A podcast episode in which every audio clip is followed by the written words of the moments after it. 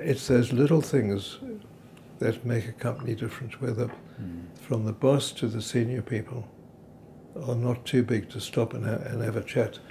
Most South Africans find ourselves in a place where we need a bit of inspiration. We don't have to look far to find exceptional South Africans who have personal life stories that inspire. Join me for a cup of tea with Raymond Ackerman, a giant in the retail world. So, so we employ about 1,600 staff across seven cities, and you employ far more people. But in all the years, I always found that when you talk about the people, you are very passionate about the people who work in your business.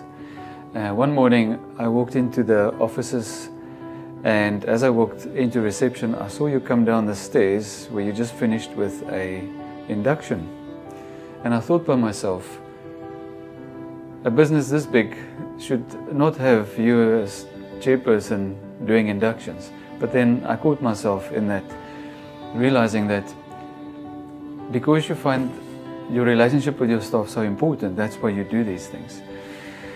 So, what I want to talk about is the staff inside our business today.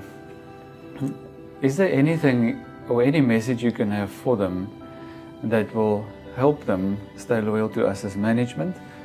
And any message for us as management to go the extra mile to keep our staff loyal to us? Yeah, well, I think you have values and you and you explain values to your staff. Yes. But from you to your top team, being able to say good morning to people. Mm. A lot of big bosses, they walk, walk in, important people, Yes. and they just ignore all the people around. I spend all my time, not all my time, I spend so much time just shaking hands, Yes. going into offices to say good morning Mm. before the day gets too busy, and I still do it now. And I, I'm officially retired, but I go into the office every morning, looking after social responsibility, and talking to people, and phoning up people. But it's those little things that make a company different, whether from the boss to the senior people are not too big to stop and, ha- and have a chat. And you meet a tea lady and say, "Oh gosh, thank you for your tea. It was lovely today," or whatever it is. Hmm. There's nothing like personal contact. Yeah. And I try my best to have a sort of mental figure every day how many people I should say hello to. Yeah. That I don't get too busy Yeah. to go that extra, that extra mile. It means an enormous amount Yeah. because the people feel, gosh, he really worries about me. And from that, I've picked up. I mean, we we picked up a, a young man recently whose wife was very ill with with a baby, having a baby, and uh, he was having trouble. She was having trouble, and by going around finding that he was depressed, I asked what was wrong, and he told me, and we got helped him uh, get the baby delivered safely, paying, and I paid for the specialist which he, he couldn't really afford.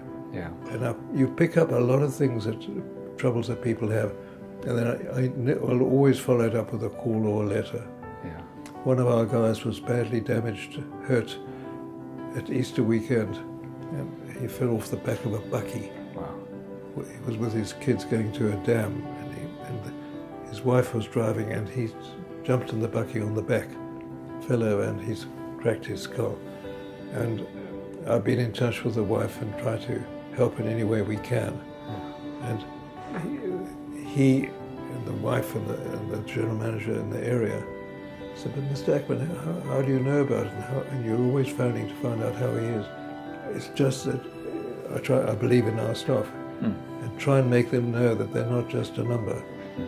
It's tough. It's easier to walk by and not shake hands and not find out people's problems, by the way. Hmm. But I've, I've tried to do that and I've tried to inculcate that. Hmm.